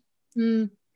Puis, tu sais, moi, j'ai commencé à en offrir avant mon retour. Fait que je dis pas nécessairement que c'est un oui, mais je pense que c'est une bonne question à se poser. Tu sais, où est-ce que nous, personnellement, on est rendu dans la vie? Pour se dire capable d'accompagner d'autres personnes, tu sais? Oui, c'est ça, Puis encore là, ça dépend de qu'est-ce que tu offres. Tu sais, j'ai, euh, personnellement, j'ai commencé à faire des tarots publics ou privés. Euh, peut-être j'avais 20, 21 ans. En fait, j'étais vraiment mhm. jeune. J'avais pas une grande expérience de vie. Mais reste que, euh, mais reste que c'est ça. À ce moment-là, je donnais vraiment une interprétation des, des cartes telles, telles que je n'embarquais pas, je me sentais pas justement la maturité de, de rentrer vraiment dans l'histoire de la personne personnelle. je, pense, je pense que nos, nos outils se développent au fur et à mesure avec nous. Mais je pense, puis tu sais, comme tantôt quand tu disais, j'ai vu un premier médium à, 8 ans, puis à 15 ans, je, je, je, voudrais pas ressortir. C'est trop jeune pour moi, je voudrais pas que quelqu'un m'amène quelqu'un de jeune comme ça. Ah oui. Ça m'est arrivé, ça m'est arrivé, mais je fais tellement attention à ce que je dis. Parce que euh, on est très impressionnable quand on est jeune, on est tellement impressionnable. Oui, je... puis tu sais, même quand ma, petite nièce, qui là en ce moment elle a 12 ans, elle me demande de la cartes, c'est très peu arrivé. Puis j'essaie, moi, j'essaie vraiment de tenir euh, ou de, séparer en fait famille puis ce que je fais dans la vie parce que je, comprends ça il y, a, il y a trop de proximité, puis comme c'est trop proche de moi, tu sais. Puis, bref, je fais attention à ça, mais tu sais, à un moment donné, à me demander de la tirer aux cartes pour le fun, mais les choses que je dis, je garde ça très en superficie à cet âge-là, puis c'est plus sur le présent, puis ce qu'elle a besoin de travailler dans son cœur, puis l'importance de parler de ses émotions, puis de trouver des gens de confiance. Tu sais, tu vas faire de même, tu sais, mais je vais pas euh, dire euh, « Ah, tu vas devenir fleuriste, puis tu vas euh, avoir quatre maris, te divorcer trois mm. fois. » Tu sais, je mm. pas là, puis je dirais jamais là, en fait, dans la vie. Oui ou même des fois dire que, tu sais, on est tellement sensible à cet âge-là, tu sais, euh, nous, on peut observer l'extérieur des choses, mais, mais tu pourrais lui dire quelque chose, euh, euh, juste dire, je sais pas, il faut que tu prennes plus soin de toi. Ah, dans sa tête, elle a dit OK, mais elle, elle l'entend comme OK, je suis trop grosse. Là. Ouais. Tu sais, c'est niaiseux à dire, là, mais tu sais, il faut, faut, vraiment être conscient de, de, qui est devant nous en tout temps. L'astrologie, je trouve que c'est tellement dense comme science que là, c'est autre chose. Effectivement, je pense que plus tu vieillis, plus tu deviens un bon astrologue, mais en même temps, je connais des astrologues très jeunes qui sont écœurants. Fait que, tu sais, mm. je pense que c'est vraiment du cas par cas. Mais, mais je pense que euh, avec le temps, avec l'âge, c'est un des avantages de vieillir que, que justement, tu as plus d'expérience de vie à partager, dans le fond. Oui, puis il y avait un, euh, une, personne qui, euh, son compte Instagram, c'est Stay Woke Tarot, euh, qui avait partagé récemment comment est-ce qu'elle trouvait que dans le domaine de la spiritualité aujourd'hui, on, laissait beaucoup de côté les personnes plus âgées. Oui! Qui font du tarot. Oui, je l'ai vu. Ben oui, ben oui. Ouais. Puis j'ai, j'ai trouvé ça super pertinent comme parenthèse, puis comme, comme information à passer. Puis euh, c'est vrai, on a tendance à comme beaucoup valoriser justement les personnes qui sont plus jeunes, qui, les, les gens qui correspondent même à certains critères de beauté. C'est ces gens-là qu'on veut mettre de l'avant, mais maudit, il y a du monde qui font ça depuis tellement longtemps, qui ont tellement un bagage de savoir à mettre de l'avant, que même moi, ça me fait prendre une prise de conscience sur qui moi je vais voir, pour mes rencontres personnelles, puis qui euh, j'ai envie d'encourager aussi dans le futur. Mm. Fait que ça, a été une grosse prise de conscience pour moi, ça, ce message-là.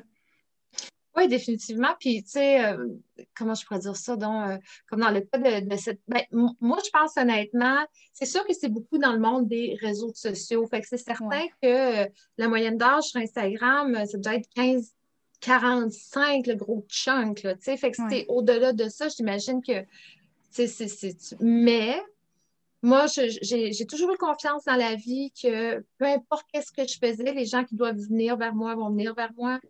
J'ai vraiment confiance que euh, je, ne me dis pas je vais vieillir, puis là, tout d'un coup, euh, personne va venir me voir euh, pour le tarot parce que je vais être ridée ou whatever. C'est au contraire, moi, je vais être une vieille tannante, puis le monde va venir me voir quand même. fait que fait que c'est ça. Fait que, mais c'est vrai qu'au niveau de la. Euh, vraiment, de, comment je pourrais dire ça, de, la présence sur les médias sociaux des personnes en haut de 40 ans, c'est clair qu'on est moins présent. C'est sûr qu'on est moins euh, favorisé dans, dans, les articles, les magazines ou peu importe. C'est vrai. J'avais même pas fait le lien avec les médias sociaux. C'est sûr que Pauline euh, de, de, Chibougamau, euh, qui, qui a 75 ans, elle, ne doit pas être sur Instagram, tu sais. Non, c'est clair, mais très foulotte, Pauline, tu sais. Peut-être aussi. Peut-être qu'elle fait des vidéos TikTok, puis on le sait pas. Exact, exact.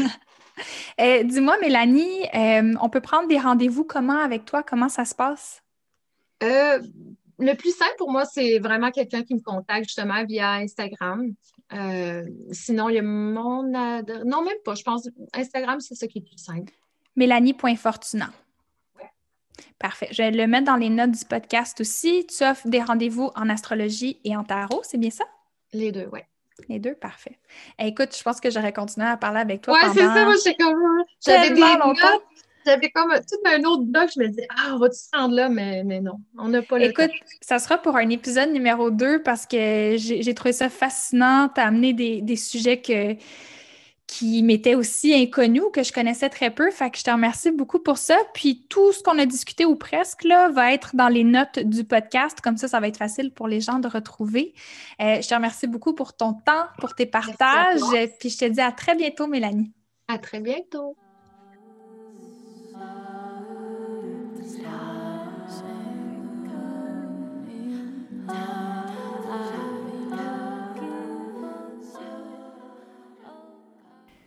Suite à la conversation avec Mélanie, je suis certaine qu'il y en a beaucoup d'entre vous qui avez pris peut-être plein de notes, mais si vous ne l'avez pas fait, il y a sûrement beaucoup de choses que vous désirez aller rechercher sur Internet.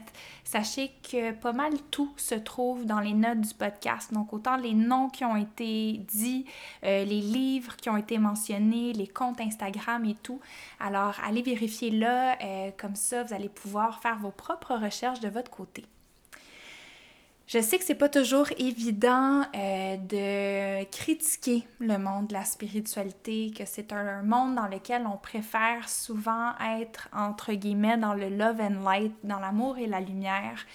Mais je pense que c'est vraiment important de, de s'assurer de conserver un esprit critique, puis de se poser des questions euh, qui sont essentiel à ce qu'on gravite dans le monde de la spiritualité en se protégeant en quelque sorte. Euh, donc j'espère que l'émission vous a fait réfléchir, euh, que à travers les opinions que Mélanie et moi on a dites, que peut-être que vous, de votre côté, êtes capable de, de forger vos propres opinions. Puis vous n'êtes pas du tout obligé d'être en accord avec nous mais on trouvait ça important quand même de, parler de cet aspect-là du monde de la spiritualité.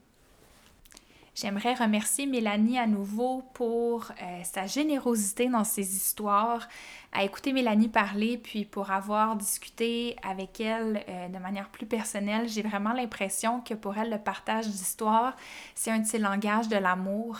Euh, puis on l'a bien ressenti, toute sa passion, son intérêt, sa curiosité. Fait qu'encore une fois, Mélanie, un énorme merci pour tout ça. Euh, vous allez pouvoir regarder dans les notes du podcast encore une fois pour la retrouver et possiblement prendre rendez-vous avec elle. Sinon, écoutez, j'ai pas envie de prendre plus de votre temps. Euh, je vais vous laisser aller dans l'univers. Question que vous prépariez pour la nouvelle lune qui s'en vient. Euh, je vous souhaite de, de, rêver, de rêver en grand, de vous laisser le temps de vous déposer dans tous vos feelings, toutes vos émotions, de les nourrir avec de l'art, que ce soit euh, en écoutant un film, en écoutant de la musique, en regardant des peintures, bref, en, vous permettant de vous échapper un peu de votre, de votre quotidien, mais de manière, euh, d'une manière qui est remplie de sens pour vous. Je vous rappelle que si vous voulez supporter le podcast, la meilleure manière de le faire, c'est en donnant un 5 étoiles sur Apple Podcast ou tout simplement en partageant sur vos plateformes. On va se retrouver dans deux semaines pour la météo astrale du mois d'avril déjà 2021 qui va débuter par euh, l'explication de la nouvelle de la pleine lune pardon qui va avoir lieu sous le signe de la balance. Donc j'ai déjà très hâte de vous en parler. Ici Vanessa DL et je vous dis ainsi soit-il.